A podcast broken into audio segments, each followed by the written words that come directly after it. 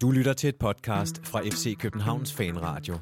Programmet med tid til detaljerne. Så var sommerferien i sandheden forbi for FC København. Et 4-2 nederlag blev det til i Viborg. Ja, tak for kaffe. Der var også noget med en tur på Fronemp. Der var noget med Mohamed Darami. Der var en Champions League kvalifikationslodtrækning og alt muligt andet. Og så var der også lige noget med en udsendelse, der vist kun var halv længde. Ja, det beklager vi meget. Du lytter til FC Københavns Fanradio. Velkommen indenfor. Mit navn er Jonathan Folker, og jeg skal starte med at øh, undskylde for, at udsendelsen, vi lavede forleden, jeg lavede den sammen med en af dagens gæster, og Mathias, den fik jeg simpelthen øh, kun klippet halvt færdig. Det vil sige, at det, det var, vi afspiller et 5-7 minutter langt interview med Jes Torup efter vores kamp i, i Aalborg øh, hvor han står på TV3 Sport og siger nogle rigtig fine ting omkring taktiske ændringer, han er meget konkret og alt muligt. Og efterfølgende så roser vi ham for det, og vi er glade og håber på mere af det og sådan noget. Det har I slet ikke hørt, fordi den del af optagelsen, den har jeg faktisk slettet. Ja, den er ikke til at finde. Øh, og det er sådan noget, jeg har frygtet skulle ske, når jeg har siddet her som både vært og tekniker, eller producer, øh, rigtig mange gange. Og der fik det så lov at tage mig ved næsen, og så skete det.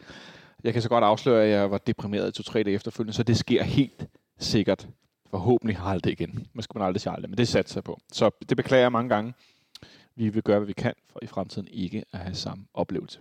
Nå, nu kigger vi fremad. Og som nævnt i introen, så skal vi i dag tale om øh, kampen i Viborg i søndags. Dagens gæster, som jeg præsenterer mig et øjeblik, de skal give mig nogle bud på, øh, hvis det nu skulle være, at øh, PC og bestyrelsen trykkede på knappen og fyrede cheftræner Jes Torp, så kommer de med tre forskellige bud i tre kategorier.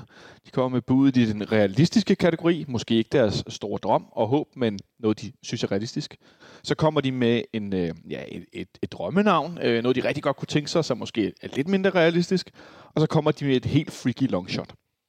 Så skal vi selvfølgelig se på dagens Champions League lodtrækning, øh, hvor vi har trukket Trabzonspor fra Tyrkiet. For vi har jo ikke mødt Andreas Cornelius i Europa, det skal vi gøre igen. Og så skal vi til sidst øh, også vende øh, sidste uges øh, transferhistorie øh, omkring Cyril Dessers, der jo var på restaurant i Tivoli.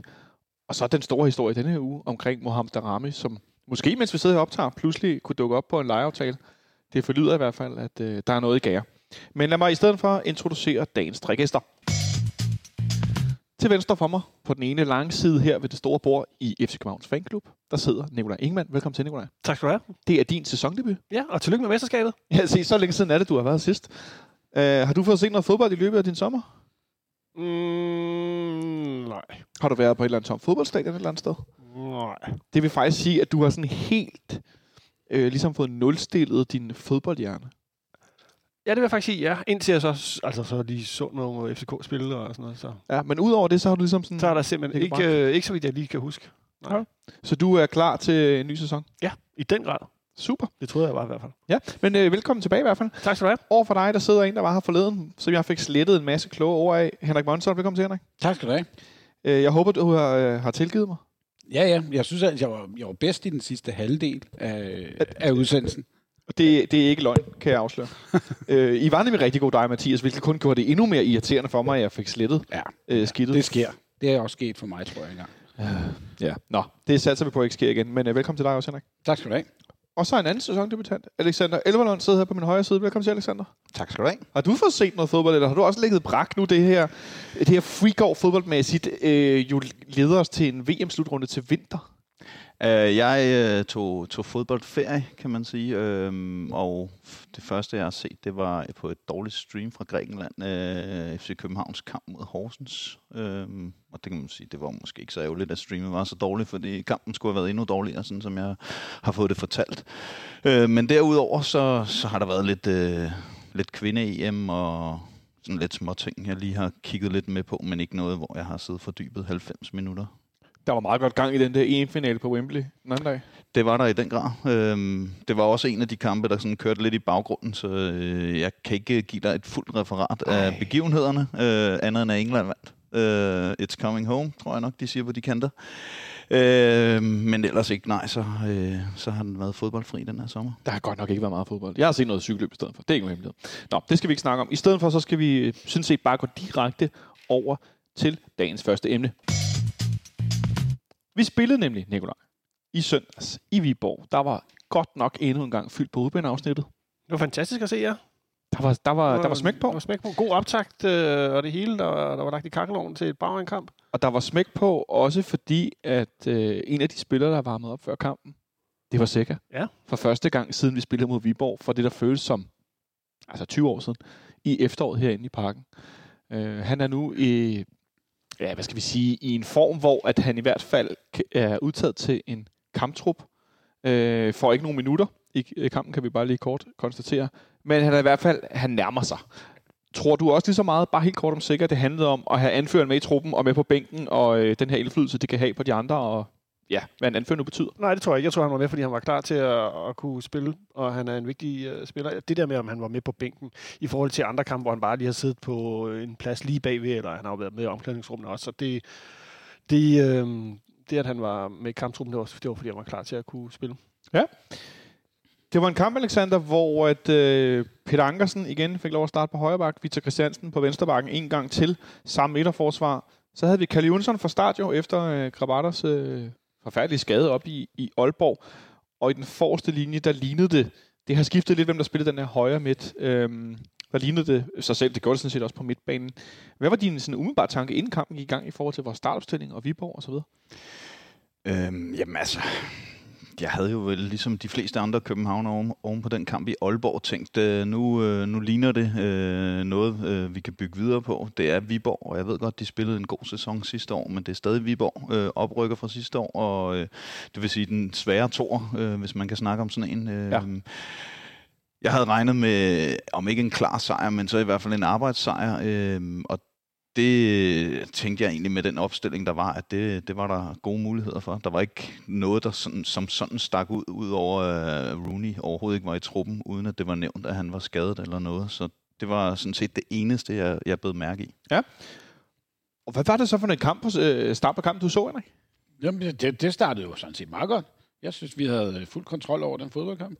Ja, Og, hvad, hvad var det, du synes, vi var gode til? Der gjorde, at vi havde kontrol. Jamen et, øh, vores kombinationer sad der. Vi havde plads til at spille øh, mellem øh, deres kæder. Øh, vi var øh, vanvittigt gode til at løbe for hinanden. Øh, ja. Der var meget... Øh, det er en ting, jeg synes, øh, vi ser, når, når vi har vores, øh, vores islandske drenge inde. Øh, det er, at der er meget mere bevægelse i vores hold, øh, som kommentatoren også nævnte flere gange under kampen. Øh, det her med, at det er svært at holde øje med, hvem er det, der løber dybt. Er det Lea? Er det øh, Isak? Er det Biel? Øh, det, der er hele tiden forskel på, hvem det er, der løber i dybden, ja. og hvem det er, der bevæger sig. Og det gør, at øh, det er svært at dæmme op for. Og det havde vi stor øh, succes med i starten af kampen. Og så også noget, som vi har talt om i tid og utid her, og jeg ved, andre fan-medier, podcast taler om det.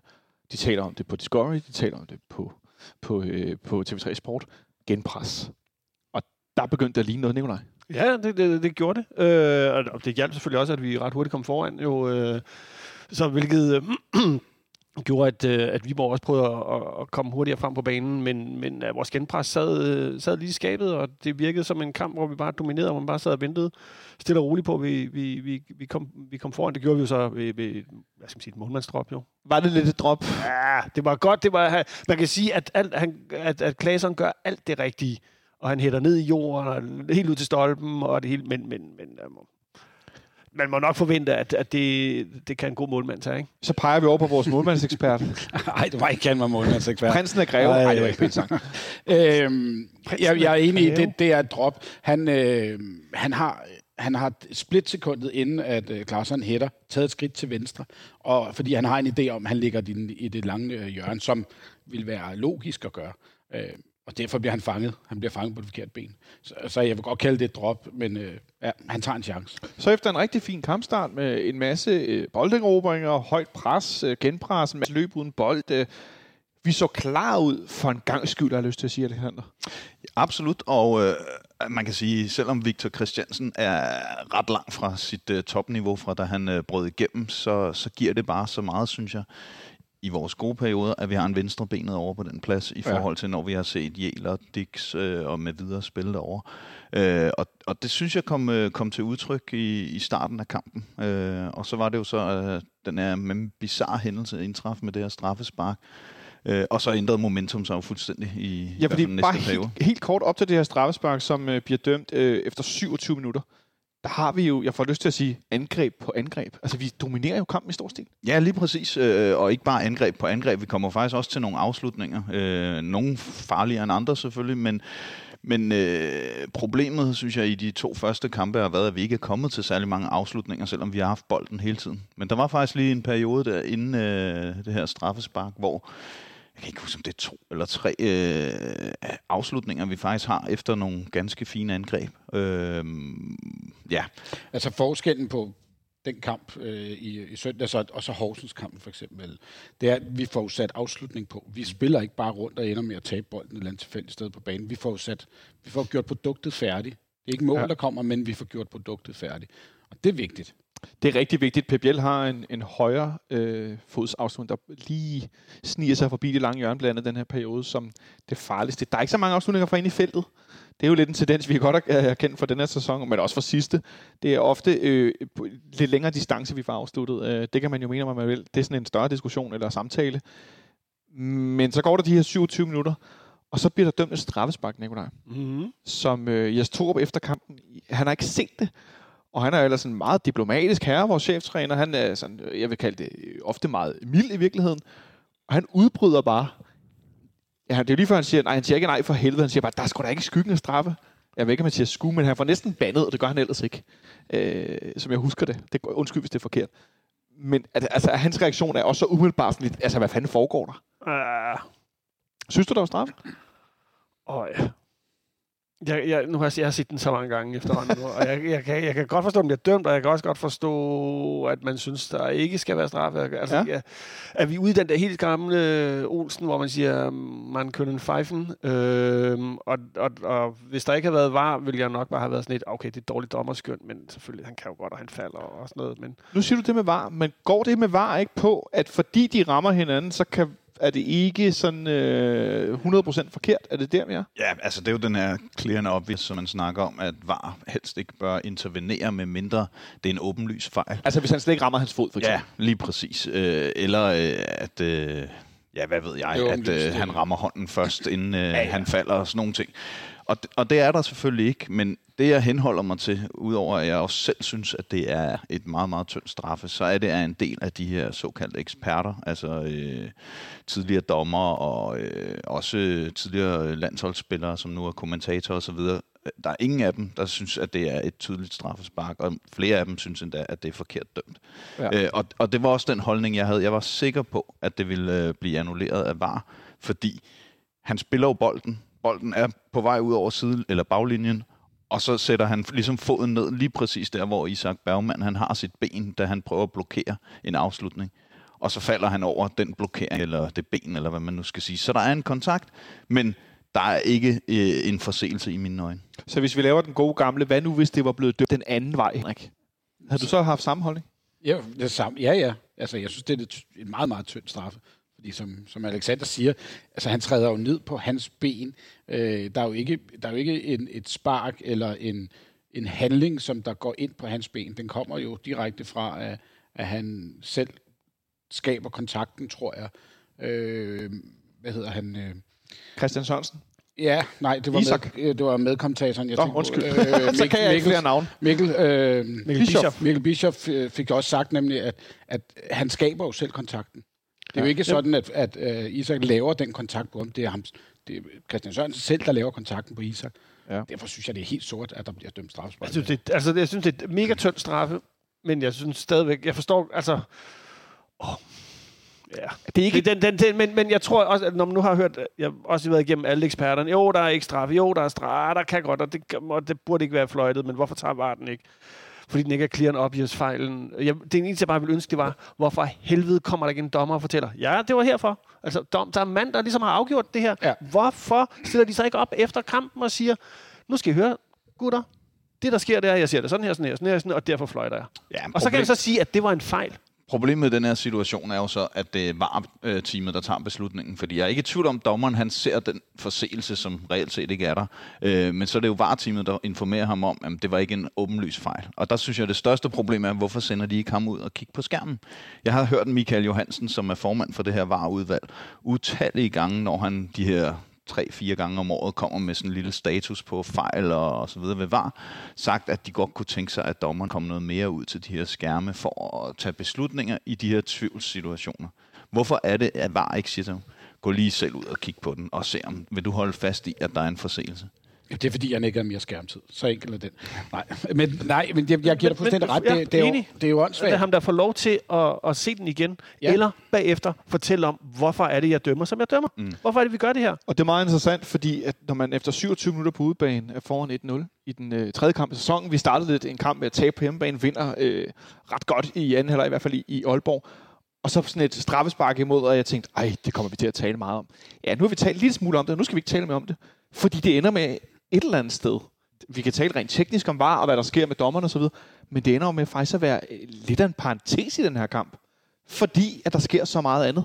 Ja, det er Man kan sige, at det er en udløsende parentes for alt, hvad der sker. Det er en udløsende parentes, men ja. det kunne også lige så godt have været et bump, og så går det den anden vej. Jeg sidder og kigger på, på spilovertagsoversigten mm. på Superliga.dk. Ja, det ændrer sig fuldstændig derfra. Den ændrer sig nemlig derfra. Vi har et klart overtag, så øh, scorer vi. Så har vi Viborg en lille bit, bit, bit, bit smule, fordi de selvfølgelig lige giver bolden op og har den lige et par minutter, eller et minut. Og så har vi kæmpe overtag igen, indtil at Viborg får straffesparket. Så har vi et lille bitte smule, hvor vi har, og så har Viborg et kæmpe overtag i 10 minutter, hvor vi jo nærmest, jeg ved ikke engang, hvem der har lyst til at byde ind, vi, jo, vi, vi har jo nærmest ikke bolden i 10 minutter. vi er bare statister.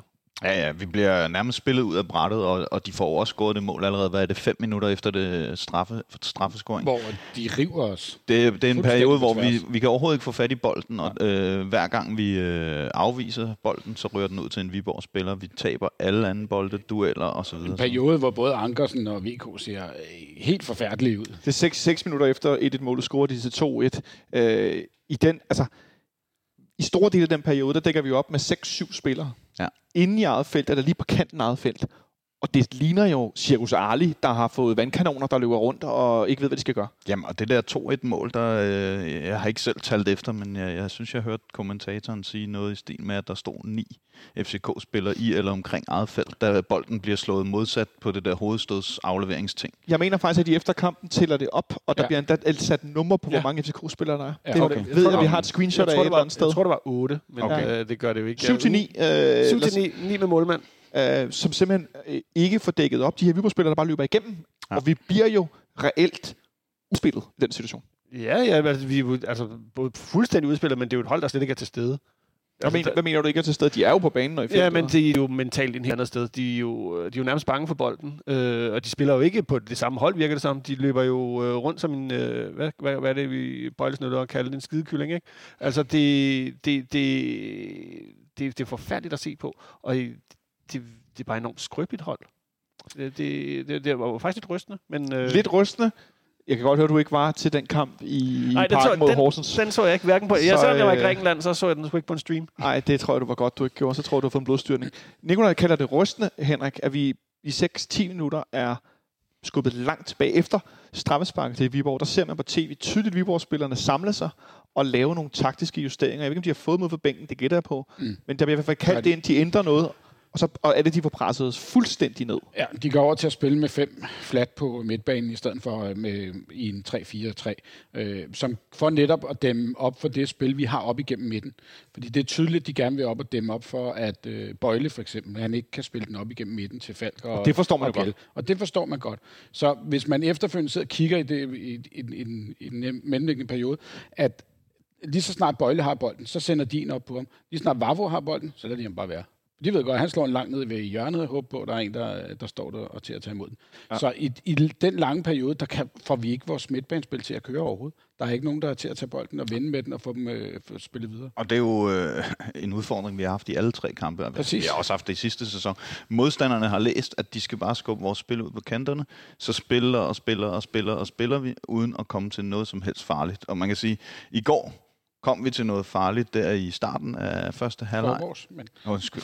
Jeg skulle sige, nu er vi rigtig irriterende. Nu retter vi dig. jeg, jeg er jo vant til at sidde her om mandagen, og vi er her, og ikke øh, om tirsdagen. Det er rigtigt, i, øh, i forgårs. Øh, nej, øh, problemet er, at øh, vi kan ikke løse det der over kanterne. At det er som om, øh, jeg ved ikke, om det ikke er gået op for trænerteamet, øh, eller hvad det er, der foregår. Øh, men, men det er ligesom den taktik, alle vores modstandere har, i hvert fald øh, på hjemmelig grund.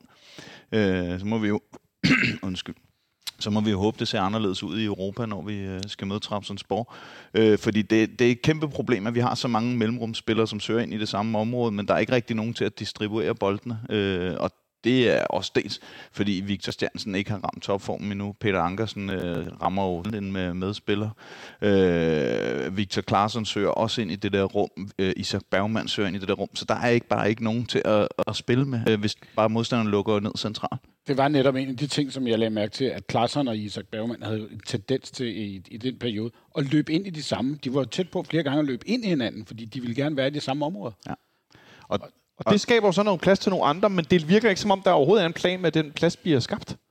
Ja, det, igen, altså der er, jo ikke, der er jo ikke noget struktur på spillet i den periode. Øh, Det går øh, et pænt stykke tid, før der ligesom begynder at sætte sig bare noget, der, altså, hvor vi begynder at sidde på spillet bare en lille smule igen. Og det er først for anden halvleg start. Ej, Hvis jeg ikke tager meget fejl. Nej, de sidste ja, 10 minutter. De sidste 10 minutter lidt, øh, ja, okay. Så sig fem. Der er lidt lang over tid. der, nej, men, men, men, ja, det er der så Men også. når du siger sidde på spil, eller sådan... så mener jeg bare, at vi har bolden. Altså mener Okay. jeg bare, at vi, vi, ikke, vi ikke er fuldstændig lagt under pres der, men at vi har ligesom mulighed for at sætte spillet. Vi gør det ikke særlig godt, fordi det er sådan helt klassisk, vi triller bolden, bolden rundt. Det er sådan lidt, øh, vi er rimelig ufarlige. Jeg ved ikke, om vi har noget skud der i, i de her, efter de sidste kvarter, minut, kvarter af kampen, men øh, ikke så vidt jeg husker. Og til sidste kvarter første halvleg, der er vi noget ufarlige. Så går vi til pause, og så tænker jeg, nå, skal vi nu for tredje Superliga-kamp i træk se en udskiftning i pausen? Det fik vi så ikke. Nej. Der var ellers et par kandidater. Øh, Jeg tænkte, at han godt kunne blive hævet ud, men det, det gjorde han ikke. Øh, Hvilket faktisk overrasker mig lidt. Øh, I stedet for, så sker der det, at de venter med de her udskiftninger, og så går vi ud i anden halvleg og har ret stort overtag. De første ja, 10 minutter. Øh, men så sker der jo hverken værre eller bedre, end at, ja, jeg ved ikke rigtig, hvad jeg skal kalde det. Øh, det mindede mig lidt om, da vi, i, tidligere tider, når vi spillede i Haderslev. Der tabte vi også 4-1 engang, gjorde vi ikke? Øh, det var ikke så meget det. Det var mere et spørgsmål om, at når vi spillede i Haderslev, så havde vi tit rigtig meget boldbesiddelse. Og så indimellem, så fik vi med den sindssygste kontrakap. Fordi Ja. de, de spillede tidligere kontrafodbold på et helt vildt niveau. Og det var lidt det, jeg synes, jeg oplevede i, i Viborg. Den, altså det her med virkelig, når der blev slået kontra, så blev der med benet igennem. Jamen, der blev benet igennem, men der var så heller ikke rigtig nogen, der tog nogle returløb. Altså, det virkede som om, vi på en eller anden måde var for, alt for ivrige for ligesom at skabe noget, øh, og hvilket så igen gik ud over den defensive struktur på holdet. Så, så når Viborg ligesom øh, satte kontrakæppen ind, så, så var der jo ikke nogen, der tog det der ekstra, løb de ekstra meter for at, og, hvad skal man sige, nærmest flæske en mand, ikke? Øh, jeg har sådan tre nedslagspunkter på den kontra der. Ja, prøv den at komme med første, dem.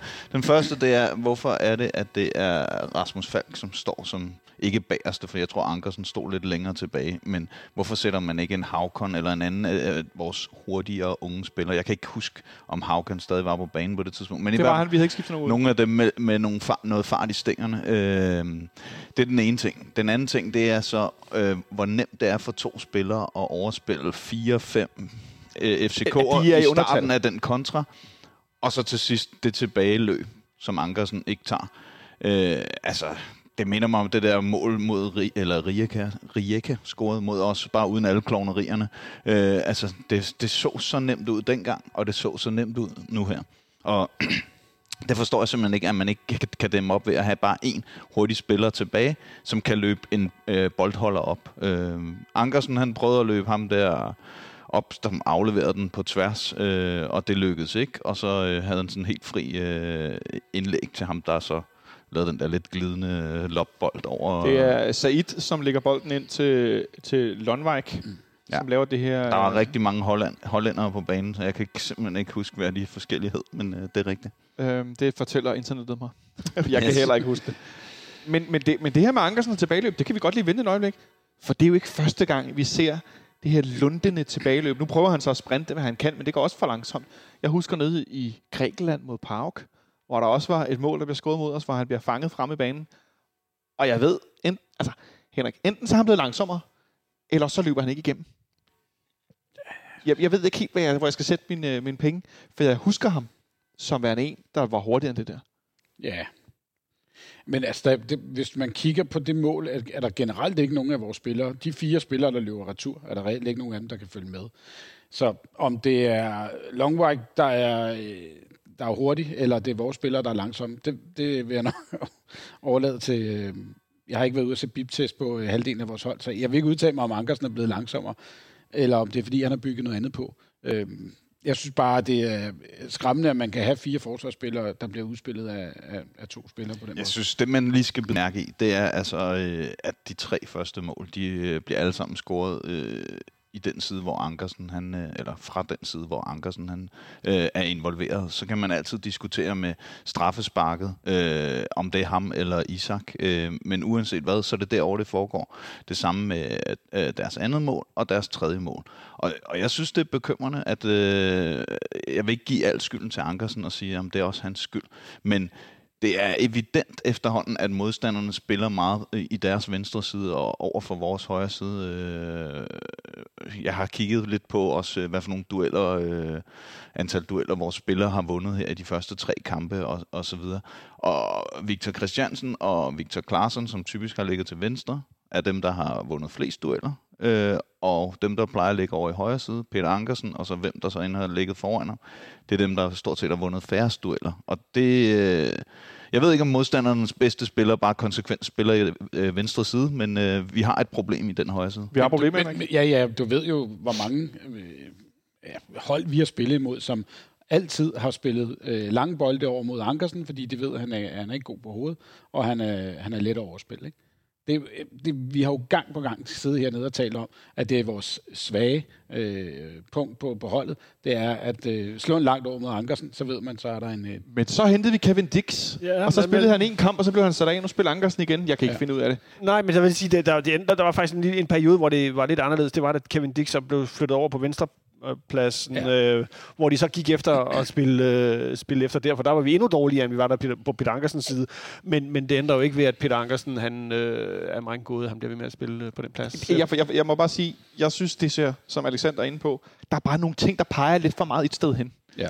Hvor det, der kan ske tilfældighed og sådan noget, men når det bliver... Jeg, nu er det kun tre kampe, men jeg har svært ved at kalde det lidt en tendens. Det må jeg skulle sige. Ja, ja, og man kan se, da Dix så kommer ind, da den klassiske dobbeltbakke-udskiftning Den kommer dem efter 60 en minutter. time, jamen, så kan man se, at, at, at han skaber jo på de 30 minutter, han er inde på den højre bak, dobbelt så meget, eller tre gange så meget, som Peter Ankersen har fremadrettet. Ja, det er en ting, men også bagrettet, Ja, ja. så kommer der mere ro på. Lige præcis. Og jeg er med på, at Dix spillede en forfærdelig kamp senest. Øh, men giv nu spillerne lidt mere end en enkelt kamp, inden øh, man flår dem øh, af holdet. Fordi Dix, han kan også, for eksempel på deres 2-1-mål, der øh, bliver bolden jo chippet over Peter Ankersen. Øh, og der vil jeg skyde på, at Dix med sin hovedstødstyrke øh, ville kunne have sat hovedet på der. Øh, og det undrer mig, fordi han er et dødboldsvåben, og altså, han har bare så mange kompetencer, som Ankersen ikke besidder. Ja. Øh, og så kan det godt være, at han spillede en forfærdelig kamp senest, men lad os nu lige give ham nogle kampe. Ikke? kan, kan vide, hvad der sker. Men Nikolaj, så ender vi med igen at lave den her dobbeltbak-udskiftning. Jamen, øh, Og til nærmest blevet, altså tidligere, så var det i foråret, der var det Nikolaj Jørgensen og Babacar, du nærmest skulle spille terninger, og hvem, skulle, hvem der skulle starte, hvem der skulle udskiftes, og så i næste kamp startede den anden. Indtil det så var Pep Biel, der spillede den her angriberrolle. Men nu er det blevet de her backs, som bare bliver skiftet ud, to og to, nærmest sådan efter godt befindende. Øh, det, altså, er det bare mig, der synes, det er underligt? Nej, jeg synes, jeg, jeg synes, det er underligt, fordi det, altså, jeg tænker, kan de ikke finde ud af at sætte, det rigtige, sætte de rigtige backs fra starten af? Altså, de har vel, øh, vel set træningen. Altså, og, og, hvis det er bare fordi, der skal noget mere, noget mere hurtighed ind efter 60 minutter på baksene, det, det undrer mig egentlig også, at, at vi ikke, øh, ikke er, er, er gode nok i, så i 90 minutter, når vi har været det tidligere. Tror du, øh, tror, tror du øh, trænerstaben ikke stoler på vores backs? Jeg, jeg, jeg, jeg, stoler mind, jeg stoler mindre på, at trænerstaben kan udtage de rigtige backs, end, øh, end det. Øh, fordi det, det, det, er der, det er der, det er der lidt for... Sorry, det er da lidt pinligt at, at lave de der dobbelt bakudskiftninger. Og så hver gang har vi jo set, at det, det første sæt backs, eller det andet sæt backs, gør det bedre end det første sæt backs. Altså, det er der sådan lidt. Ja. Hvorfor kan vi ikke starte med dem så? Kunne det ikke være udnyttelse også af fem udskiftninger? Nå, det er en, øh, igen en, en, en, øh, en længere snak, fordi der sker nemlig det, som Alexander er inde på, Henrik. Dix kommer ind, og straks bliver vi farligere. Der går to minutter, så er han involveret i, øh, i 2-3-målet, som Pep Biel scorer. Ja. Et rigtig fint mål. Fedt rate og en god, et godt indlæg. Og hvis ikke øh, Bill, Biel, han, øh, han rammer den, så tror jeg, det er Isak, Så. der står lige bag ved ham. Ikke? Ja. Og så kommer vi tilbage i kampen. Øh, vi får løftet vores, øh, vores spil. Vi bliver pludselig øh, mere boldbesiddende. Øh, har noget overtag, ikke så voldsomt som tidligere kamp, men har ret meget overtag den sidste periode i kampen. Øh, Viborg laver også øh, udskiftning i 72, øh, og i 82 laver de en dobbelt udskiftning for nogle friske ben ind. Øh, relativt en-til-en udskiftning, og ikke så meget taktisk anderledes. Øh, vi skifter selv øh, tre minutter efter det her 2-3 mål, så tager vi Isak ud og sætter Babacar ind for at få noget mere presence ind i boksen, få noget mere øh, tilstedeværelse. Det var det samme ord, flot. Øh, men i hvert fald få en angriber ind. Hvordan synes du, den meget, meget udskilte, udskilte angriber, Kuma Babakar, han gør det, Alexander, i de cirka 30 minutter, han er på banen? Lige så, lige så sløjt, som han har gjort det, de sidste øh, mange kampe, han har fået, både fra start og som indskifter. Altså, jeg, jeg er virkelig langt tilbage, før jeg tænker, der var en god præstation for ham. Altså, det var jo nogle af de første, da han lige var kommet til klubben, hvor jeg tænkte, der er noget at bygge videre på der. Ja. Altså på, øh, nu kan jeg ikke huske, hvor mange øh, kampe han har fået, fordi han også har haft en skade og sådan noget, men lad os sige, de sidste otte kampe eller et eller andet, han har spillet, der har jeg bare hver gang tænkt, gud, hvor kommer der lidt fra ham. Altså, både i forhold til løb, pres, øh, dueller, alting. Altså, og der var en eller anden ekspert, der sagde på tv, eller jeg tror måske også, det var Mikkel Bischoff, Det var det, ja. øh, med et eller andet med, at han er hele tiden langsommere i opfattelsen, end dem, han spiller overfor, hvilket betyder, at han ingen dueller vinder. Og det er præcis den følelse, jeg også sidder med. Og Det var, øh, det var hans 16. kamp for FC København i Viborg. Okay, så er det nok 10 af dem, øh, hvor det har været virkelig sløjt, øh, og så 6, hvor ah, fire, hvor det har været sådan blandet handel, og så måske to ganske fine indsatser. Det er i hvert fald den fornemmelse, jeg sidder med, og øh, jeg må undre mig lidt over, øh, eller Carter Moko må i hvert fald undre sig lidt over, øh, hvad det er, der foregår, øh, at komme til en klub, der så vælger at spille uden nier, og når der så endelig bliver skiftet ind, jamen så er det uden undtagelse Babacar, der får chancen. Øh, og jeg ved godt, det er ikke så særlig godt ud, da Carter Moko fik chancen, øh, men igen, det der med en chance, og så er det ud. Øh, det synes jeg er lidt problematisk, og jeg tror måske, det handler om, at Yes har lidt for mange bolcher i slikbutikken at vælge imellem, øh, og så er det nemt bare at sige, om jeg har en, der er lige så god her, så prøver vi det. Hvor man kan sige, hvis du kun havde haft to gode angriber, jamen, så kan det godt være, at du ville køre med den ene i et stykke tid, og hvis det så ikke virkede, så vil du køre med den anden. Men det så vi jo i foråret, at det var ikke nogen hindring. Nej, nej, det er rigtigt. Det, Ja, undskyld godt for at ødelægge din tese. Men, men, men Hvad siger du, Nikolaj? Ja, men jeg vil sige, men, men ja, det handler jo lidt også om man- den måde, hvorpå vi så... Vi ændrer jo ikke vores spillestil af, at, øh, at Babacar kommer ind. Det er jo ligesom det, der er fuldstændig vanvittigt. Nu får vi en, øh, en boksspiller ind. Hvad gør vi så? Nu spiller vi ham om, som om det er Pep Biel, der løber rundt derinde. Det, Ja. kan, det, det, det, det, det er jo ikke det, han skal. Det var det spørgsmål, jeg... Det, Det er jo fuldstændig hjernedødt. Nu siger vi, nu får vi en, øh, en boksspiller ind. Når man lader sig, så sidder der stadigvæk bare drible rundt med bolden uden for en feltet. Altså, det, er jo ikke, det begynder ikke at høvle bolden ind mod ham. Nej, han, det- han har et halvanden forsøg, ikke? Jo, Ja, hvor at, øh, han, Men han bliver jo ikke sat op. Nej, præcis. Det er det. det. Øh, så der bliver jo ikke ændret på den måde, vi spiller fodbold, netop som du selv siger. At, at, at, at det hjælper ikke noget at sætte en mand ind, hvor hans spidskompetencer er i hovedspillet, og så bliver vi ved med at lægge sladbold ind i feltet. Og så har vi nogle rigtig trætte offensivspillere. Victor Claesson synes jeg spiller igen. Han, altså lige nu ser jeg ham kun blive bedre og bedre for hver kamp. Han bliver mere og mere involveret. Mm. Han bliver rykket ind øh, i halvdelen af tiden i den her 8-position. 10'er, kald det hvad vi vil. Der er så mange spillere, der bytter plads hele tiden, så det er, sådan, det er lidt svært at sætte noget statisk på det. Øh, men han er ikke hele tiden ude i venstre side i hvert fald. Øh, og jo mere han er involveret lige nu, jo bedre er vi. Det synes jeg er ret Ja, tydeligt. ja, og det, altså, vi er jo ved at udligne til 3-3, og der er det jo også ham, der er involveret i Kæmpe chance. sådan en uh, kluder, kludermoragtig ting inden foran uh, Viborgs Det kan godt være, at han dropper, dr- øh, dropper ved, ved vores 1-0-mål, øh, Viborgs øh, unge målmand, men jeg skal da hilse at sige, at den der redning, Lukas Lund han får lavet i den der situation, det er ret vildt. Det er nærmest noget håndbold. Ja. Øh, det, det, der har vi jo en ekspert, Alexander. yes. Vi skal aldrig, aldrig ikke nævne det. Nej, det er jo fis. Men, Men men det er jo ikke den eneste redning. Han har også en anden på, er det Pep Biel, tror jeg også, der skyder, og, som han også er oppe at pille. Øh, Ja. Så han, han var klart rejst sig efter øh, det første mål, han lukkede. det vil jeg i hvert fald sige. Ja. Men vi har nogen, der ser trætte ud. Både for vores midtbane centralt, nogle offensive spillere. Der bliver ikke rigtig gjort noget. Der, der, der bliver ikke rigtig gjort noget før i det 88. Ja. minut. Der laver vi en dobbeltudskiftning. Og jeg sad personligt og råbte af mit tv, undskyld mig, hvorfor egentlig i helvede de ikke skiftede ud noget før. Ja, og, og der kan man så sige, det, det, det er den ene side af sagen. Den anden side af sagen er, at, at Viborg spillede en midtugekamp. Og det burde slet ikke kunne lade sig gøre, at vi ser så trætte ud øh, i slutningen af kampen, og de bare fortsætter, som de har gjort hele vejen igennem. Og det, der er selvfølgelig noget fysisk forberedelse og så videre. Det burde vi være bedre til end dem, fordi vi har spillet så meget i Europa.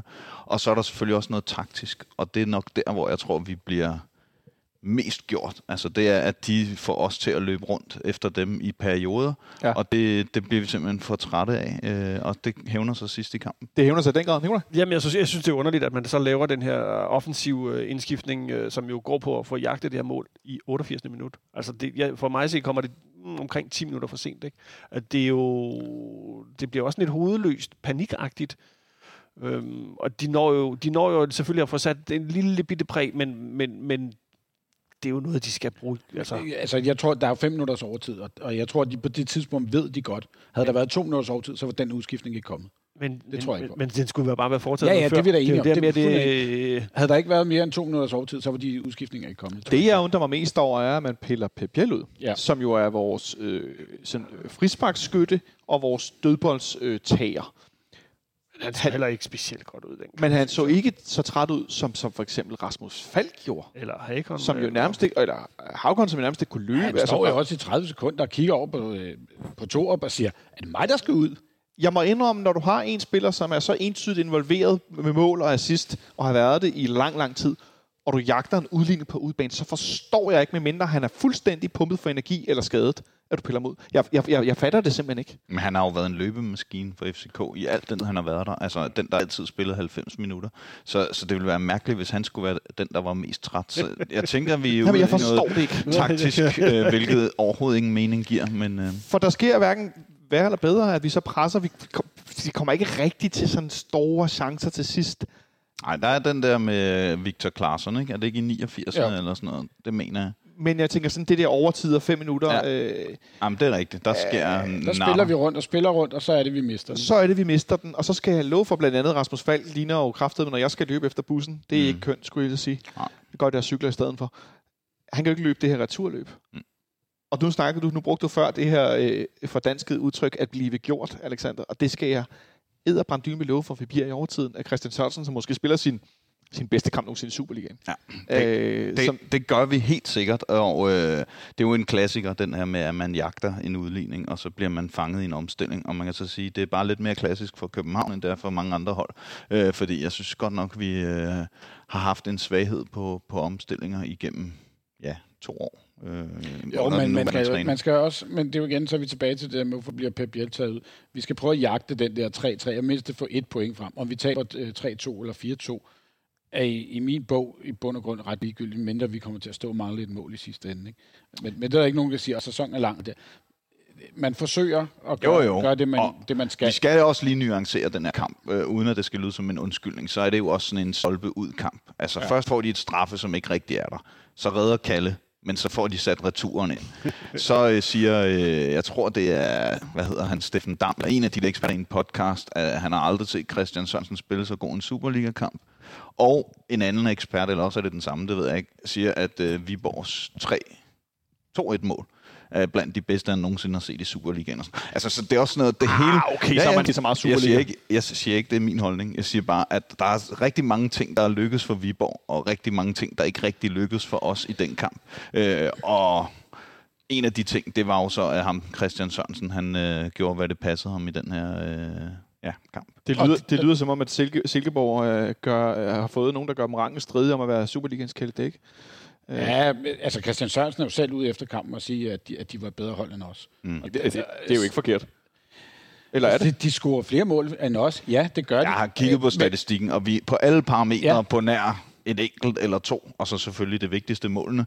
Øh, men der er vi bedre end dem. Men så lad os lige tale om det til sidst, inden vi skal gå videre, fordi vi har rigtig meget, vi skal nå at tale om. Og jeg ved godt, I kan lide at tale alle sammen. Alle tal siger, at vi er det bedste hold.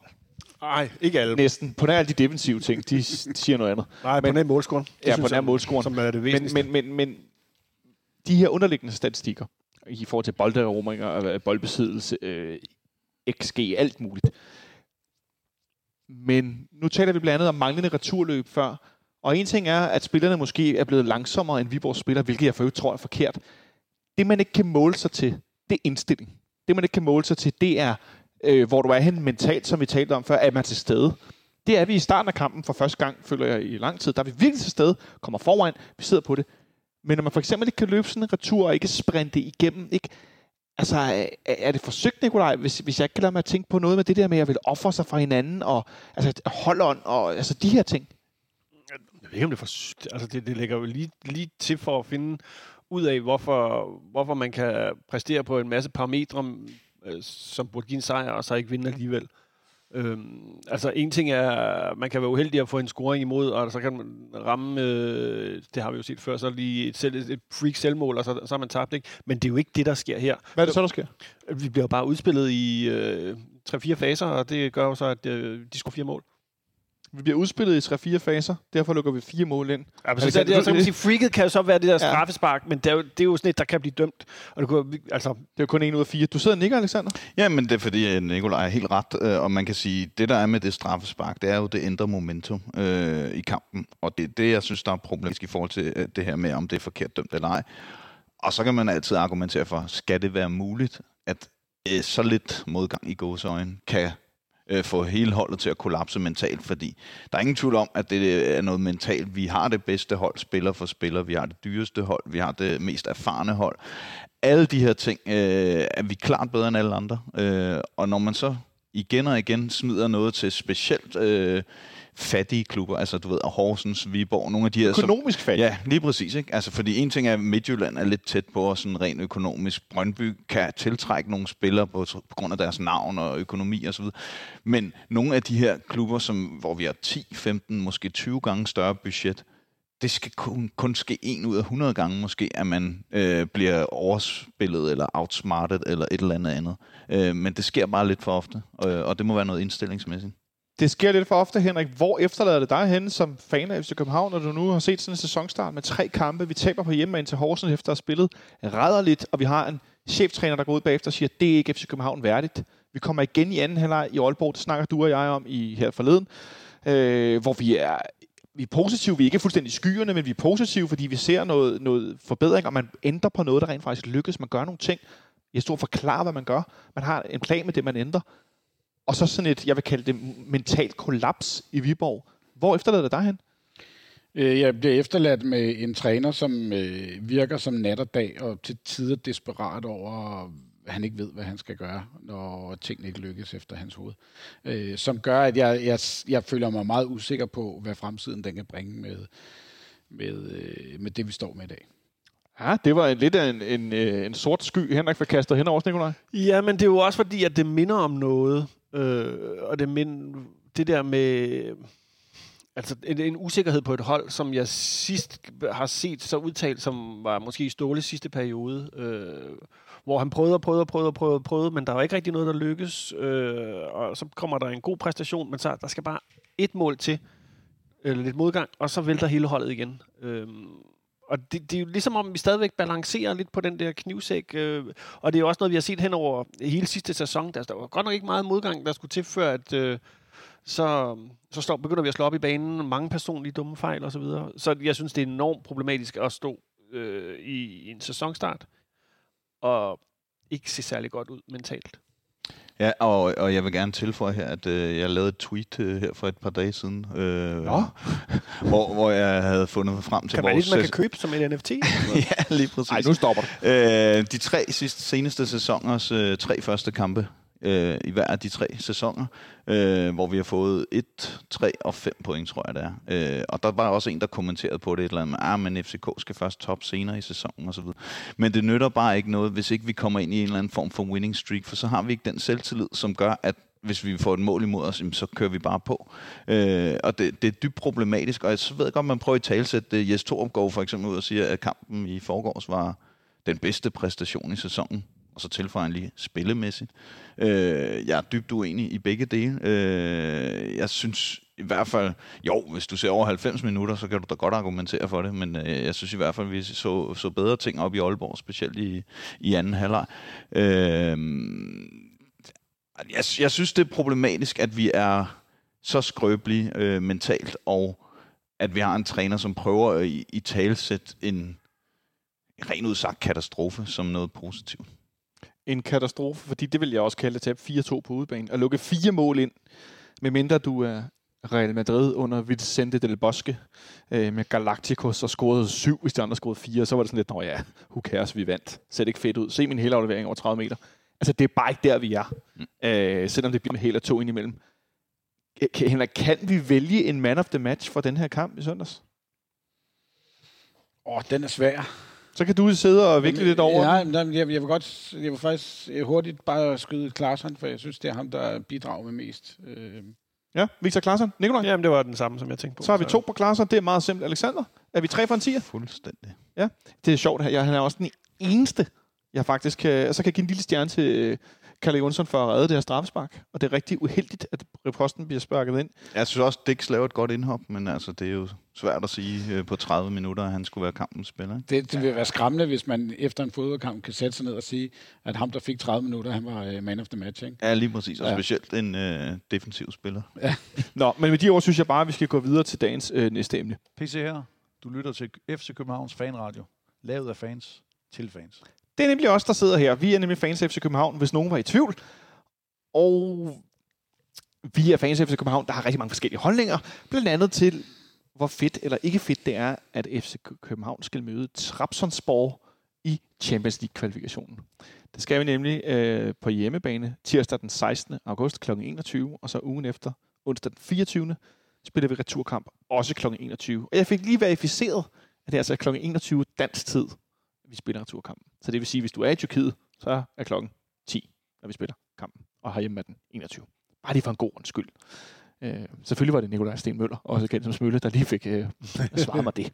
Øh, men øh, en lodtrækning, hvor der var lidt forskellige muligheder, og det endte som med det, som jeg i hvert fald personligt vil kalde som den sværeste af de modstandere, vi kunne have fået op af potten.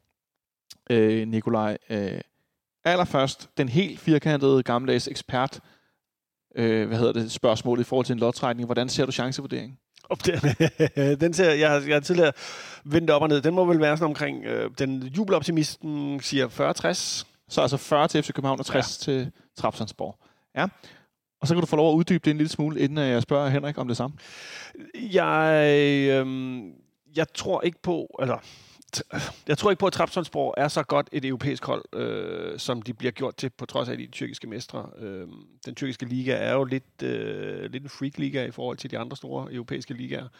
Øh, der er ingen tvivl om, at det er et mega dyrt hold, de har. Altså, det, deres trupværdi står til en milliard, mere eller mindre. Øh, det er jo også en slags Er Lier, eller tyrkiske Lier, Ja, ja. så er det ikke særlig meget. Nej, det er selvfølgelig... Nej, i, i god gamle euros. Øhm, så, så, øhm, og så er det det, at vi skal... Øhm, hvis vi rammer dagen, og alt går op i en højere enhed, og vi spiller øh, en, et, et, et brag af en, øh, en kamp herinde, så, så ser vi, at vi har nogle muligheder for det. Ja, Øh, så, så en 40-60? Og så, og så selvfølgelig ja. det, at de ikke har spillet nogle betydende europæiske kampe. Ja, det har vi jo heller ikke. Øh, ej, det gjorde vi så i sidste sæson også, ikke? Nej, jeg tror du mente sådan lige nu, fordi jeg skulle sige, det her vi der i sandheden heller ikke. Nej, nej. Øh, og de har slet ikke, deres, deres, deres, øh, deres liga er ikke startet. De spillede godt nok Supercup mod øh, vennerne fra Siversborg, øh, som vi jo også slog. Ja. Den Hvad de så 4-0 over. Hvad siger du, Henrik? Chancevurdering? Jamen, jeg har gået og vurderet sådan lidt... Øh, hvis nu vi kan bare øh, holde Cornelius øh, for at, at lade være med at ødelægge noget for os, så, øh, så, så går jeg med på de der 40-60. Wow, Øh, sexy. Ja. men men jeg, jeg er bange for, at det kan... Jeg er ikke så meget bange for, hvordan det, det vil være herinde. Øh, for jeg tror ikke, de kommer med samme øh, attitude her, som når de spiller på hjemmebane. For det er, det er sindssygt. Så 40-60, 40-60. Alexander, du er også på Valium-bussen, der er tydeligvis kørt ind for højre her rundt om bordet. Åh oh, ja, god Ej, gammel altså, Valium. jeg har svinget meget øh, siden den lodtrækning, fordi jeg er helt enig i, at det var det absolut værste, vi kunne få, og ikke mindst fordi vi også øh, slutter på udebane. Øh, det er Og udbanemål tæller jo ikke længere. Nej, det ved jeg, men øh, det tæller godt nok, at man har 40-50.000 i ryggen, eller hvor mange de nu har plads til nede på deres stadion. Ja. Øh, og det, det synes jeg er et problem. Øh, men omvendt, så, øh, som Nikolaj også lige inde på, den tyrkiske liga er jo ikke sådan super øh, på niveau med, hvad den har været tidligere, hvilket vi jo også så, da vi selv slog Sivasborg 5-0 de slog kun Sivasborg 4-0, så allerede der har vi en lille overhånd. Øh, men også Istanbul øh, Basakci her, øh, som var øh, tyrkiske mestre på det tidspunkt, da vi mødte dem, øh, som vi også slog 3-1 og tabte 1-0. Jeg kan ikke huske det, men i hvert fald også sådan Most dem i hvert fald. forholdsvis overbevisende. Og husk også lige både Randers sidste år mod Galatasaray. Altså, det var jo et selv af Randers, der sendte Galatasaray videre. Øh, Så med alt det her i mente, hvor ender du så henne? Nu har du snakket dig selv rigtig meget op, så er du også på Valium? Altså, det, hvis jeg lige må tendens, han få lov til at tænke det, det er jo også en liga, hvor en spiller som øh, vores gode ven, Tippe Hutchinson, i en alder af 39, stadigvæk spiller nede i Besiktas, ikke? Er i en Så- af de helt store klubber endda, ikke? Præcis. Øhm, Som godt nok har noget nedadgående. 45, Ja, ja. 55. 45-55. Ah, det er også en ja, ja. Så der er simpelthen en del Valium ud. Men det er også vil fordi, jeg ved, at. Cornelius han øh, jo aldrig slår os, når han øh, spiller for andre. Nej, fordi det er jo interessant. Vi har mødt øh, Bordeaux, der havde Andreas Cornelius på holdet, og vi har mødt Atalanta, hvis nogen var i tvivl, der havde Andreas Cornelius på holdet. Og nu Trabzonsborg. Altså, jeg er nede på 15-85. Kan jeg godt afsløre. Ja, og, og der tror jeg, du tager meget fejl. Øh, og det tror jeg også, altså jeg synes, var det Leander, der er en af de her eksperter også havde været også ude og sige, jamen, altså, den tyrkiske liga er faktisk ikke så god, som man gør den til. Og det, det er også lidt den holdning, jeg har. Det bliver jeg nødt til at Altså, sige. det er jo, det, der er jo fem hold måske i, i den tyrkiske liga, som kan gøre sig. Og det afhænger meget af penge, alt efter hvilken sæson de har haft. Og man har jo set alle de øh, Istanbul-klubber, der har været. Der er jo også mange af dem, som har lige haft en sæson, fordi der har lige været en rigmand, der har skudt nogle penge ind. Så har de fået det, de vil have, ud igen, videre, og så falder det ned igen. Men det er jo bare aldrig et sundhedstegn, når Nej, der er en masse præcis. klubber, der popper op hele tiden. Og det er jo lidt det, der sker i Tyrkiet. Altså, ja. Galatasaray sejler rundt. Jeg kan ikke huske, om de bliver nummer 8 eller et eller andet. Altså, de store Istanbul-klubber kan jo ikke rigtig få sat sig øh, på det dernede. Det er sådan hele tiden på skift, hvem der vinder mesterskabet. Og det er ikke et sundhedstegn. Men det handler ikke så meget øh, om for mig, hvor, hvor lige super, super gode, lad os sige Galatasaray i gamle dage med Drogba og Wesley Snyder, jeg ved ikke hvad, som vi godt nok slog herinde. Øh, kan I huske, Broden scorede med hælen? 3-1. Yes. Det var ret vildt. Øh, ej, vandt vi ikke kun 1-0? Jeg tror, den blev 1-0. Jeg tror, den blev 1-0. Har vi ikke slået dem 3-1 på et tidspunkt? Galatasaray? Det var ude på øh, Gladsaxe Stadion til en... Øh, Don så- Lopilo kom. Han scorede. Saxe. Ja, Nej, for mig, er spørg, for mig er det faktisk os selv, der er vores største fjende i den her Jeg taber sammenhæng. 3-0 dernede, det er derfor, jeg har fundet Øh, 3-1. Det er det samlede mål. Taber 3-0 dernede, ja. For mig handler det mere om netop, som vi ser øh, i søndags, som vi lige har talt om i tre kvarters tid. Det handler om den manglende struktur og den manglende øh, mentale styrke, øh, hvor vi netop tidligere har slået hold som Atalanta over to kampe, hvor der er nogle spillere, der er meget, meget nøglepositioner, der præsterer på rigtig højt niveau. Jesse Jodonen mod Atalanta blandt andet. Øh, man har et stort, man, der er med i de her kampe.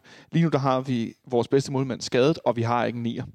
Jamen, og det argument køber jeg, og jeg tror også, var vi kommet bullerne ud af starthullen her i den her sæson, og havde haft ni point og en målscore på, lad os sige, 9-2, et eller andet, så havde jeg måske endda været 55-45 i Københavns forvør. Så øh, jeg køber argumentet om, at vi er ikke der, hvor vi skal være. Men øh, det tror jeg heller ikke, trapserne. Men kan vi nå at være det? Ja, det kan vi godt. Det synes, jeg- det, det, det, det synes jeg... Hvad, hvad taler på det? 14 øh, ja, Hvad, hvad, hvad skal der så ske på de 14 dage, for at der vi er skal der? lande et fly i Roskilde kl. 19.45 i aften, og det gør der jo. Det kommer vi til om lidt. øh, at, at tingene skal klikke igen. At, at, at Prøv, prøv at nævne mig den to-tre ting, som man skal klikke på de 14 dage, før vi er der. øh, strukturen på holdet skal sætte sig fuldstændig. Men mentalt skal vi være 100% klar. Og det... Øh, hvad så? En ting til? Ja, vi skal jo bare vinde vi skal- Derby selvfølgelig til at begynde med, ikke? Vi skal holde nullet herinde i Derby. Øh, vi skal vinde overbevisende, øh, spille godt mod Brøndby. Så, er vi, så begynder tingene at sætte sig i, i holdet, det er jeg sikker på. Den kamp på søndag, den er øh, vanvittigt vigtig. Den skal jeg lige sige, den laver vi så- optag til på fredag. Og så vil jeg sige, selvfølgelig nu er lige sikker. Og sikker, ja. Som øh, den, vi- altså den der balancespiller, der som virkelig har manglet. Som vi har manglet så længe, at øh, vi helt har glemt, at de manglede. Det er helt korrekt, og det er altså balancen af alfa og omega, og det er jo den, der har sejlet enormt meget. Jeg så det tweet der med Kasper de Linde, han lavede omkring, øh, at vi førte jo på alle mulige parametre på de her øh, tre første kampe i sæsonen. Øh, men det var jo alle de offensive ting, og når man så kigger på de defensive, så altså øh, XG imod og skud imod, og så er vi det hold, der har flest boldtab af alle. Ja. Og der, der vil sikkert være en gave at få ind på holdet. Jeg tror jo også, vi er et af de øh, hold, hvor der er flest afslutninger inde, inde i feltet mod. Det er sådan helt vanvittigt. Mod Viborg i weekenden, det kunne være, jeg skulle nævne det tidligere, der har Viborg 14 afslutninger. De 11 af dem er inde i vores felt. Ja, det er helt skræmmende. Det, det må det jo bare aldrig ske. Det må aldrig ske. Det er meget tæt på mål, de får lov at afslutte Det er- mange gange. Og det, det var, vi, havde jo en, vi havde jo fandme en periode, hvor vi bare var sådan, I kom jo aldrig ind i feltet. Selv, altså det havde vi jo i, i, I foråret. I foråret. Ja. Ja. Det bare sådan, I, I, kommer ikke, I kan bare stå derude fra og fyre løs, for der, så skal der freak mode til, eller silkebrog, ikke? Mm. Men, men ellers er det bare sådan et, øh, nej. Øh, og, og det er jo vildt nok, at på et halvt år, så er det bare sådan et, hov, vi har glemt, og, og, hvad er det, vi gør? Hvad fanden har I siddet og røget Ja, for det er jo de samme spillere. Ikke? Man kunne forstå det, hvis der havde været udskiftning Ja, ja, i forsvaret, og generalen var væk eller sådan noget. Men Vavro var der jo også i hele forårssæsonen. Ja. Så balancen er tippet fra at have altså, øh, lavet clean sheet rekord til at angribe og afslutte, Og men til at lukke, ikke forsvare. til at lukke øh, Eller ja. ja. forsvare på en eller anden mærkelig måde. Øhm, det er sådan, at øh, folk med platinkort, så dem der har stadig har det, de har øh, selvfølgelig adgang til den her kamp. Øhm, og så er der noget, øh, man kan læse på FCK, det kommer billetinfo i forhold til, der er 20 procent, øh, hvad hedder det, rabat. ja, forkøbsret, ikke? Forkøbsrabat. Rabat i forkøbsrabat ja. øh, til folk, der har abonnement. Og så bliver pladserne ellers øh, sat i salg fredag 5. august. Øh, ja, Er der noget om priser? Øh, det kan jeg faktisk ikke se her.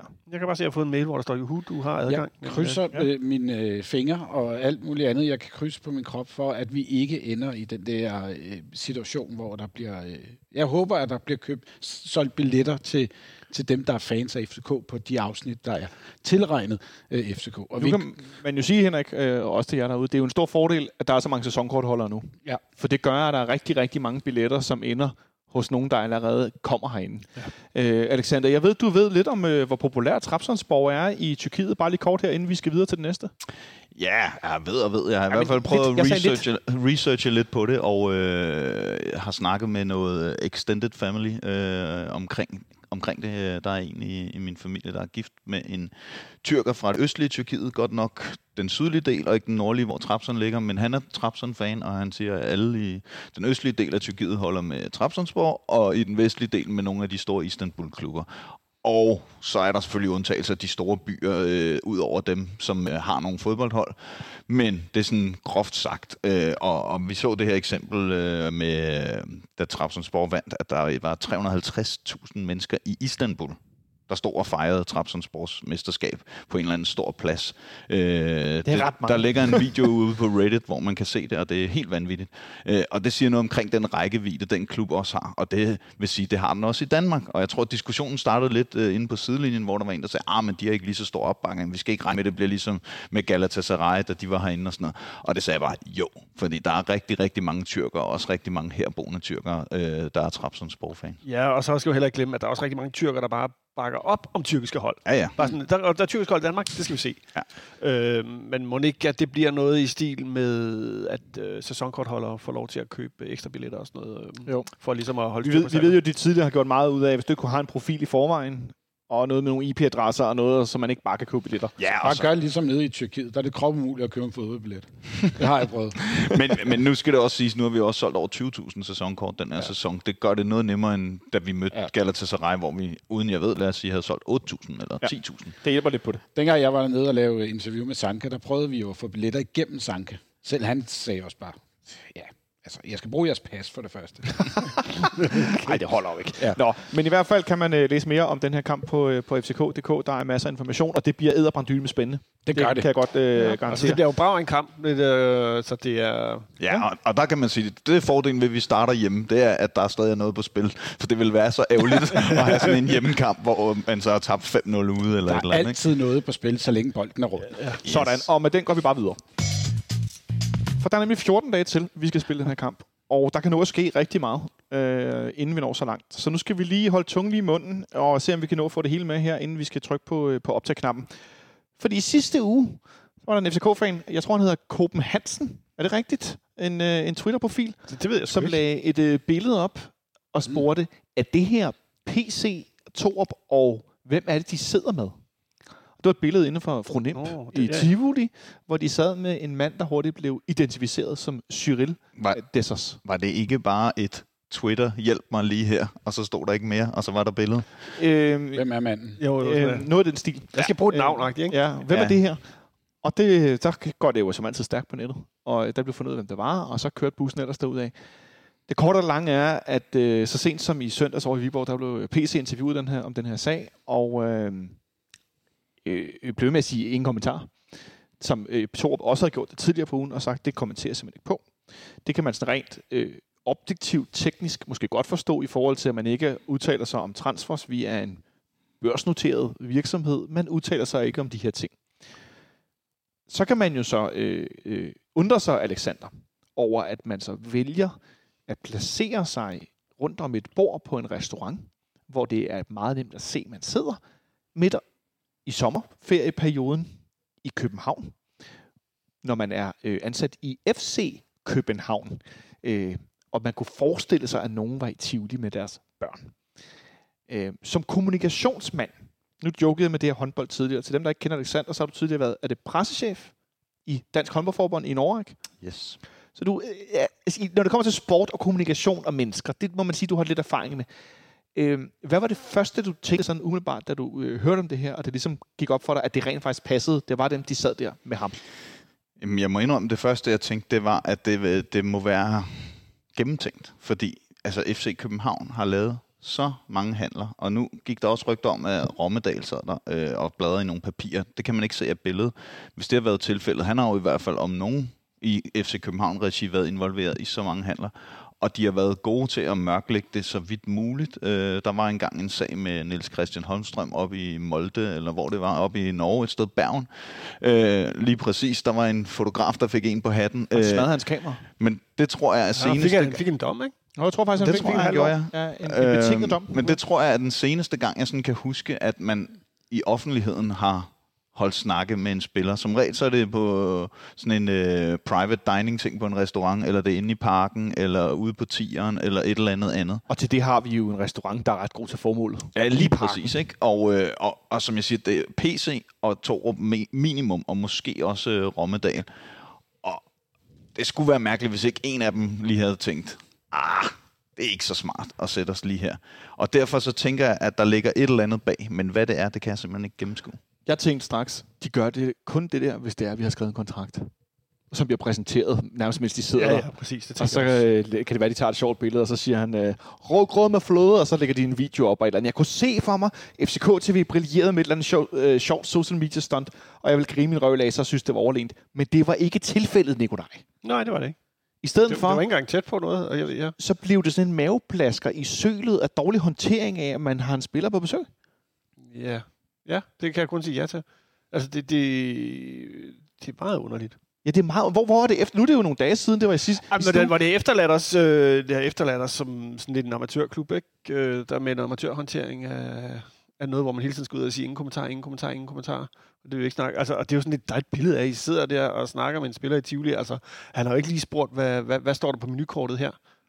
Ah, nej, Det er jo- folk, det er folk eller- griner af København på nær lige i der, der er de så sure. Ja, men ja, altså, og, og man må sige, at hvis der har været mulighed for at hente ham, så er det, så, så det kommer ikke til at Han har så efterfølgende også scoret nogle mål for, Ja, ja, det, det virker som om, at... Genk, Øh, så det er jo ikke, fordi han ligefrem øh, nok er blevet billigere. Øh, så hvis han ikke havner i FC København af den ene eller den anden måde, så er det, sgu, så er det virkelig et selvmål af rang. Så står man tilbage med lidt en lang næse, Henrik. Øh, det er jo en nier. Det er jo en angriber. Det, de taler om det. Vi taler om det. Vi kan se det i Viborg. Vi mangler det. PC har talt om, at vi skal hente en, som er på en hylde over det, vi ellers kan. Det virker som om, Cyril Dessers godt kunne være. Der er sådan, altså, hey, det kan stadig godt lade sig gøre. Han har jo ikke skiftet til nogen andre, eller forlænget med Genk eller noget. Men det, det virkede som om, det var det der. Det var lige præcis det der, som det... Det- kunne give, give os det der ekstra. det var det, vi, det var det, vi ledte efter. Øh, Og det stadig var, leder ja, ja, stadig leder efter. Og det var et desperat forsøg på måske at, at få den i hus. Den øh, landede så på den forkerte side af kridtstregen i forhold til, hvad, hvad man gerne ville, fordi man bliver fanget på Twitter.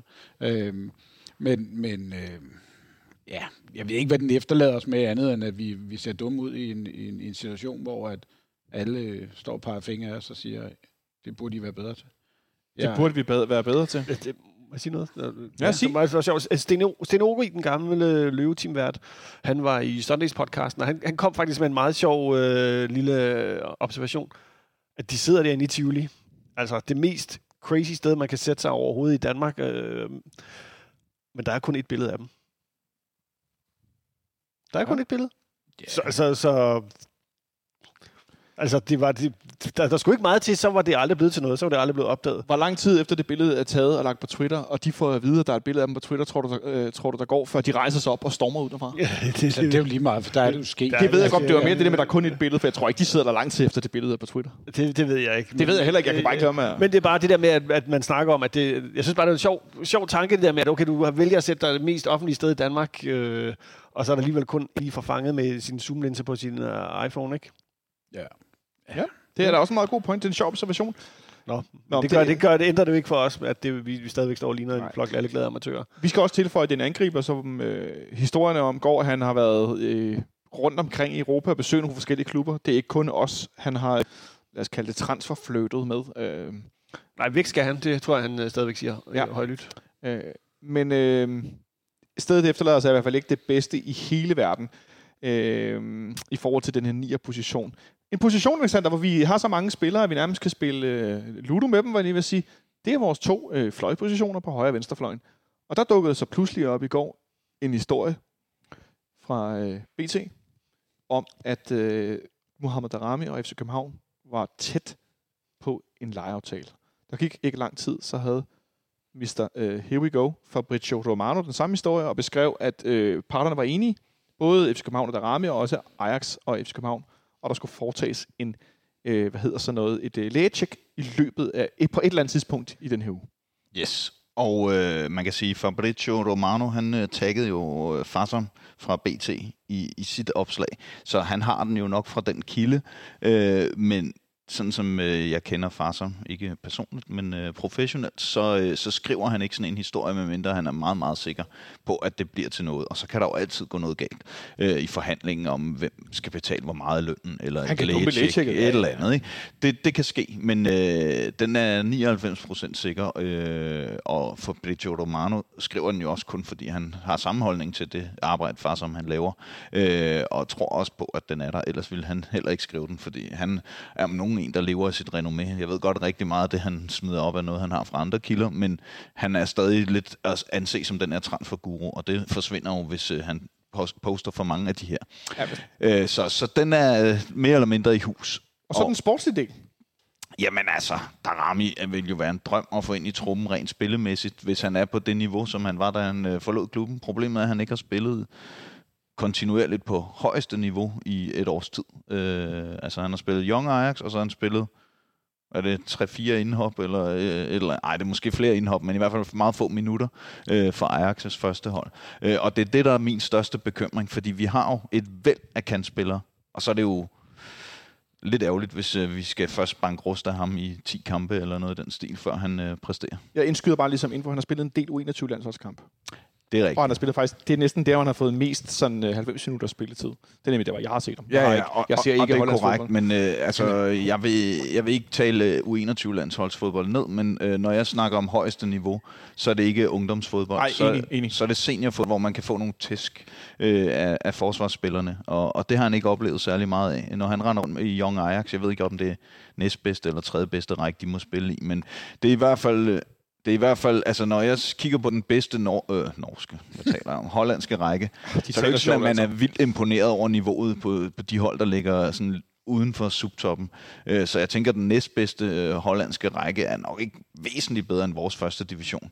Og altså, det ville jeg jo ikke være imponeret over, hvis vi havde øh, hentet en spiller i første division. Jeg ved, vi gjorde det med Tutu, og han viser sig på sigt at kunne præstere meget godt, øh, indtil han ikke gjorde det længere. Men, men udgangspunktet er, at det er et ret lavt niveau, han har spillet på. Men at få ham ind, Henrik, hvad siger du til det? Men det er fyld. Jeg, jeg, jeg, var ikke, jeg, er ikke, jeg har ikke ham over på overhovedet. Jeg kan ikke se, at vi får noget, som vi... Øh, jo, vi får noget fart måske, men, men vi har jo simpelthen så meget øh, på de pladser i forvejen, som, som gør, at, at det i en, i et andet kontekst kommer bare til at udstille de indkøb, som PC har lavet øh, seneste år. Men det gør det jo. Det Ja, er jo et, et, altså det er jo et billede på en sportsdirektør, som nu skal rydde op efter sig selv. Ja. Både på kort sigt, men også på længere sigt. Men kunne du forestille dig, at man med lejeaftale med Darami, øh, Torp sagde det jo allerede forleden, man kunne godt forestille sig, at en til tre spillere skulle i hvert fald ud, at det var på den her position, man blandt andet skibede nogen afsted. Ja, det kan jeg sagtens se, fordi Ja, det, hvem, har, hvem, hvem kunne det være? Altså, jeg kan godt se en Bøving måske komme ud på en udlejning et eller andet sted. Jeg, øh, ja, fordi Torup har også været ude at sige, at han har behov for nu at flytte sig i en eller anden retning. Han har spillet rigtig meget sidste sæson, men nu står han ligesom i stampe i forhold til sin udvikling. Ja. Så han skal måske ud et andet sted, hvor han kan få kontinuerligt øh, få, øh, hvad hedder det, kampe hele tiden, og ikke mm. blive skiftet ud. Øh, en Sing har vi ikke set noget til. Han kunne også godt ryge ud. Om man skal helt ud af truppen, eller om man skal lejes ud, det, det kan jeg ikke vurdere. Jeg tror ikke, det er den store forskel. Nej. Øhm, jamen, så er der også nogle af de nye indkøb. Jeg synes, øh, der går rygter om, at øh, øh, Rooney måske er, er på vej væk også. Det synes jeg måske... Du sagde Torup i weekenden, at det var mest noget med, at han kæmpede med at være rigtig sted formmæssigt. Ja. Selvom jeg også var en, der konspirerede lidt i forhold til, om man skulle sælges. Ja. Ja, men det er også en mulighed. Ja. Det kan også være en mulighed, ikke? Så, Ja. Hvad med sådan en som uh, Paul Mukayo, der kommer ind i weekenden, Nikolaj, som jo rigtig hurtigt har en, et flot touch bolden, men jo ikke... Ham, af, alle, så tror jeg måske godt, at han kunne være en, man kunne beholde. Øh, fordi jeg synes, at han virker som noget, man kunne bygge videre på. Øh, Ja, det man så frem op i Men- Aalborg i anden halvleg, men, det er men, noget, der kan bygges på. men altså, jeg må sige, altså, det, vi må bare sige, hvem der skal væk, det er Singh, Karamoko, øh, Bøving skal udlejes. Øhm, og så har vi jo så tilbage i øh, wingrouletten.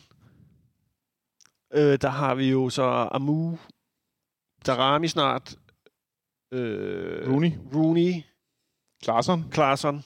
Er vi ikke så? Det er så fire. Isak spiller jo også kant. Ja, altså Isak kan spille kant, men han er også Han mere... kan spille, men, men det er jo ikke... Han er jo ikke kantspiller. Og så har vi Det er, Dage jo sådan, det er jo sådan, Jes Torup ser ham lige nu. Ja, Han siger jo, og så har jeg vi sådan- ham ikke som central. Så har vi sådan en 4-5 til at ligge og, og spille rundt derinde. Om to pladser, ikke? Og det er jo så det, vi gerne vil have.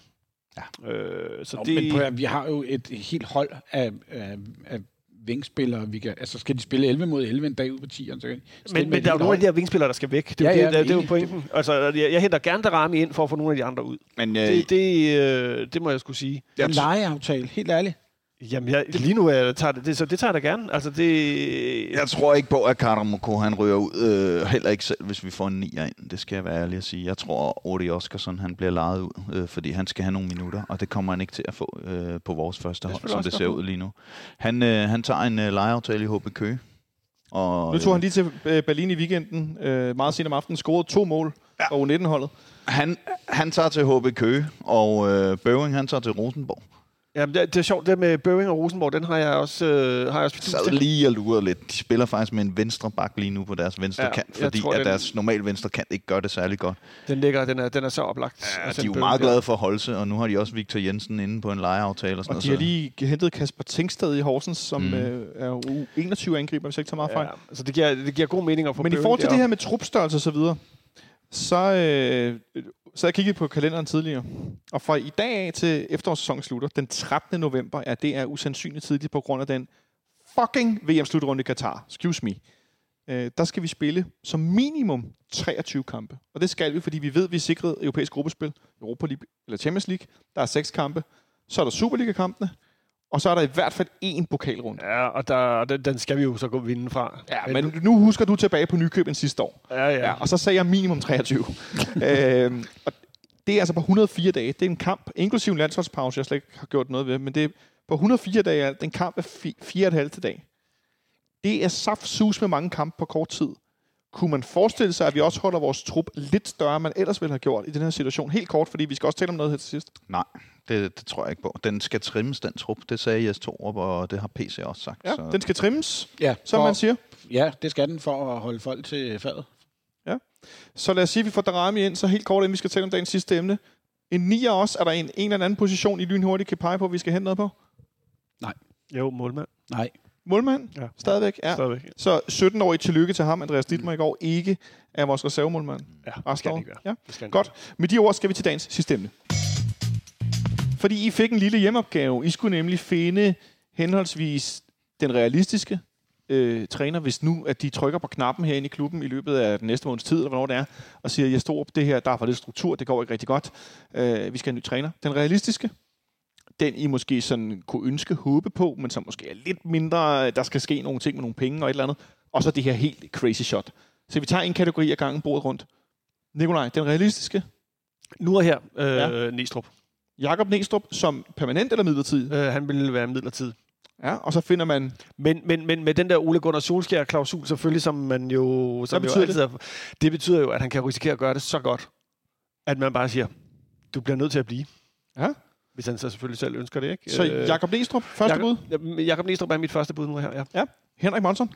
Jamen, jeg har ingen anelse, så derfor har jeg også øh, kastet Næstrup i, øh, ned i min spand. Ja. Trænerspand. Trænerspanden over wow. i Henriks køkken. øh, Alexander Elverlund, hvad siger du til det? David Nielsen. David Nielsen. Wow. Og øh, det er jo dels fordi han er ledig på markedet, og dels fordi ham og PC har en fortid sammen i AGF, hvor det rent faktisk gik godt, da PC var der. Øh, så ved jeg godt, at han så senere øh, røg ud. Øh, men øh, jeg er ikke helt sikker på, at PC han ikke kunne finde på at løfte røret og ringe til David. Ja, så kan jeg bare sige her fra min bordende, at det håber jeg fandme men ikke han gør. Jeg har heller ikke sagt, at det var mit øh, ønskescenarie. Jeg siger bare, at jeg tror, det er realistisk. Ja. Jeg kunne se Morten Krone, gammel ven af fanradioen, ja. han fik skrevet på Twitter, at øh, han håbede henholdsvis Steinlein og PC ringede til Glenn Ridersholm. Morten, hvis du nogensinde hører det her, jeg ved ikke, hvor du ryger, men du skal sige med delen næste gang, jeg ser dig. Øh, Nikolaj, den man ønsker eller håber på, Altså, så er der den, som øh, kommer til vinter. Det kunne være sådan efter Næstrup i din, ja, din plan, kan jeg godt høre. I, i min, øh, i min plan, Ja, ja. Øh, det er Julemand. Kasper Julemand. Kasper Julemand, som har, som jo har, vi har gjort tilnærmelser til før. Under Ståle blandt andet, ikke? Så han, når han lige har ført Danmark til det der forfærdelige VM's Nå. kvartfinale, semifinale. Når, vi, når han har taget, øh, når han har taget turen rundt i Manesien i Katar, øh, så har han ligesom opnået det, med, han kan med et landshold. Ja. To slutrunder, et E- EM i Danmark og et øh, VM i Katar. Øh, så tror jeg, at han har brug for noget nyt, fordi så er der lang tid til næste, næste omgang. Så det ligger lige til højre benet, at man tager ham. Kasper man Hjulmand? tager, Ja. Henrik? Ketil Knudsen, Ja, hvem er han? Bodø Glimt-træner, har gjort det fremragende. Ja. Ja. På kunststof? Ja, på kunststof, men derfor kan man godt spille bold øh, langs jorden alligevel i en, en klub, der spiller på rigtig græsplæne. Ja. Tror du, det er realistisk? Øh, nej, jeg tror ikke. Nej. Jeg tror, han kan købes. Så jeg tror kan nok- simpelthen, han kan Det købes. kan alle jo i den sidste ende. På nær Tiger Woods for 5 milliarder i en golfturnering. Øh, vi har ikke så meget tid. Alexander? Jeg havde også Kjetil Knudsen. Ja. Vil du sige lidt mere nu? Det er bare, bare lige fordi nu er I to af ham. Ja, altså jeg vil sige, øh, min bekymring er, at øh, han ikke er råd videre allerede. Øh, og jeg er jo ikke sådan fodboldfaglig, du ved, helt nede i materien. Og jeg tænker at kan vide om de klubber, som der ikke gik rygter om, da Bodø de havde smadret Roma øh, flere gange. Og Hvad alt var det for nogle klubber? Øh, jeg kan dårligt huske det, men det var i hvert fald nogle klubber på en større hylde end FC København. Godt. Øh, og de valgte ikke at gå med ham, og så tænker jeg, kan jeg vide, om der er nogle underliggende parametre. Det kan være, at han ikke vil flyttes væk fra Bodø. Ja, og så vil jeg sige, jamen det er nemlig det. Altså, han er 56, 56 år, tror jeg, han har aldrig trænet andre klubber. Det er det, han har været. Mm. Øh, og det Hvor mange år har han været træner i... Ja, tre år har han været cheftræner, mener jeg. Okay, så Øh, okay, på den måde. Det var ikke som ham Guy Fauché nede i Auxerre, der var træner i 44 år, eller meget det var. Øh, han har ikke været træner så længe på så, cheftræner, øh, så vidt jeg lige kunne få læst mig frem til. Men, men, men ja, så er der også nogle advarselslamper, der ligesom blinker øh, på en eller anden måde. Erfaring og... og det er jo det der, at han har lavet sine store resultater på den øh, forfærdelige plastikbane, de har deroppe. Altså, jeg tror nærmest, det er første generations kunststof, eller sådan noget. Det er jo øh, en halv nærmest. Ja. Og udgangen af 21 forlængede han sin kontrakt til 24. Ja, også det var- Bodø. han bliver dyr. Ja, han bliver dyr, ikke? Ja. Ja, det tror jeg så ikke er Godt. problem. Og jeg må sige, så har jeg, jeg har en, øh, en bobler. Nej, det kommer vi til til sidst. Nej, nej, for den, øh, den, så har, han- den hører under den her ej, kategori. Nu skal vi lige have kategorierne. Så kan du komme en bobler bagefter. Så kan vi komme i jeres bobler, og long, og, fordi jeg skal have den, du skal have det helt crazy langskud. Okay. Ja. Frank de Boer. Frank de Boer. Ja, hvorfor? Ajax. Ja. Spiller, har spillet, spiller den form for fodbold, øh, og har spillet den form for fodbold, vi gerne. Han er gået lidt i stå efter lidt øh, MLS, og og nu har stået ude, og han tabte øh, Holland ud af EM, ikke? Eller, Han har ikke gjort det så godt, vel? Nej, men han har tidligere gjort det godt. Ja. Øh, og så var det bare, han er ledet på markedet, så det var sådan en, øh, det var det mest freakede, jeg kunne finde. Frank de Boer. Hvad siger Henrik? Jeg har en nordmand mere. Du har nordmand med. Ja. Øh, Ole Gunnar. Og jeg tror du skulle til at sige Stolte Sobank. Nej, nej. Det var også Ole Gunnar øh, var gode venner med Ståle herinde, og Ja. ja. øh, er fri på markedet. Han har nok en eller anden øh, løn, han stadig hiver over fra en klub over i, i Manchester. Men, øh, Som jo indtil for nylig betalte løn til David Moyes. ja. Ja, det er vildt. Så Ole Gunnar Solskær, Frank de Boer. Alexander, hvem er din? Bo Svensson. Bo Svensson. Det lyder også, som om det tog også har kørt. Meget urealistisk, men øh, ham vil jeg virkelig gerne se i Ja, København. det vil jeg fandme også gerne. Ja. Det er nogle meget gode bud på jeg, den jeg, urealistiske jeg tror, jeg så, skala. hvad var det, at han får 4 millioner euro eller sådan noget i løn? Øh, Og, og han kan jo vælge at vrage efter det der i Mainz, medmindre han bliver ved så længe, at øh, det går helt galt, ja. Ja. at de rykker ud. Ikke? Så Ja. kom med din bobler, Nikolaj. øh, Christian Poulsen. Ej. Det var Ja. ja. også min bobler. Ja, hvorfor? Ja, fordi han, øh, han øh, efter når EM er, eller VM i forfærdelig Katar er slut, så skal han også øh, op på en anden hylde. Og jeg tror, det vil passe ham godt. Og, Men han er jo lige startet på landsholdet, ikke? jo, men altså, han har været, han har været assistenttræner i Ajax og været U21-træner dernede. Og jeg, tror, der er masser af potentiale i at tage, tage ham. Øh, men han ligger jo ligesom... Ja, han er jo et uprøvet kapitel også, kan man sige. På, mm. på, men jeg tror, han har mentaliteten til, til det. Rigtig mange i spil. Øh, der er rigtig mange muligheder. Øh, lad os se, om bare en af dem kommer til at være noget, der sker, hvis det sker, at Jastrup han bliver øh, fyret. Og grunden til, at vi taler om det, er jo, at altså, øh, det er jo ikke kun min øh, dagsorden, det skal I lige huske på, når nogen siger, ja, men du vil hele tiden have Jastrup ud. Jeg har oplevet jo søndag, at mange af dem, som øh, har været stor forsvars, øh, hvad skal man sige, fors, altså, der har talt til forsvar for Jastrup på sociale medier, andre FCK-fans, der var en del af dem, der for første gang gav udtryk for, at nu synes de, det var værd for meget. Nu synes de, det var for skrøbeligt osv. Så, det er ikke, fordi det er mig, der skal sidde her og bestemme, at nu skal vi tale om, at Torup skal fyres. Det er simpelthen også, fordi jeg oplevede en, en, en drejning i den mere sådan generelle Ja, holdning. der, ikke et eksisterer sted. jo, der eksisterer en podcast, uh, Retirio podcast, Ja. ja. øh, som Danmarks mest bedre podcast, som jeg godt kan anbefale folk at lytte til. De har jo decideret et, øh, jeg, hedder det, yes, yes exit, Ja. øh, som de kører med. De, de så ham meget gerne ude. Det er meget, den her kan jeg godt anbefale at høre. Vi kan, hvis tingene bliver ved med at være ustabile, lave det jesometer. Exit. Og så kan vi øh, se, hvor, hvor vi er inde på temperaturskalaen på jesometeret. Det må vi se, om det sker. Det kan også godt være, det bliver for tabloidt, og så gør vi noget andet. Nå, det var simpelthen det, vi kunne nå for i dag. Så tak til dig, Nicolaj, fordi du kom forbi. Tak skal du have. Nu skal jeg i biografen. Du skal det med program. Det er der, hvor vi stopper nu. Tak til dig, Henrik, fordi du kom forbi. Selv tak, jeg kommer igen på fredag. Du kommer nemlig igen på fredag. Tak til dig, Alexander. Selv tak. Fornøjelse. Jeg er glad for at være her. Det er dejligt. Jeg er også rigtig glad for at være her sammen med jer tre. Og denne gang har jeg tjekket. Ja, al lyden er her faktisk. Fordi som Henrik lige sagde, på fredag er vi tilbage sammen med Samuel Brask Maroshi. Og så laver vi optag til søndagens derby, hvor der lige nu er udsolgt, og man kan skrive sig på venteliste. Fantastisk. Prøv lige at på den. Ja, hvor jeg glæder mig. Uh, der kommer Brøndby-fans. Nå, lad os se, hvad der sker. Ja, der må vel også komme en march og sådan noget. Der, der, der, der er noget info på nettet rundt omkring. Ha' det godt så længe. Vi lyttes ved på fredag.